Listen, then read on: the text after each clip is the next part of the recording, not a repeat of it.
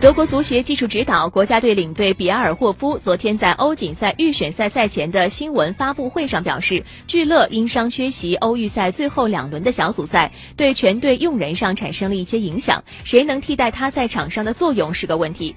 他说，在中路我们有一些高质量的球员，当然如果聚勒在，我们会非常强大。目前还没有哪位球员可以站出来完全替代他。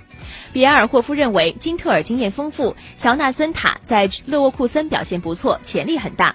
效力于切尔西的吕迪格为球队带来坚韧的品质，他在英超长时间保持高水平的发挥。弗赖堡的科赫也可以打这个位置。他说：“我们要确保整支球队运转良好，而不是比较哪个球员更好。”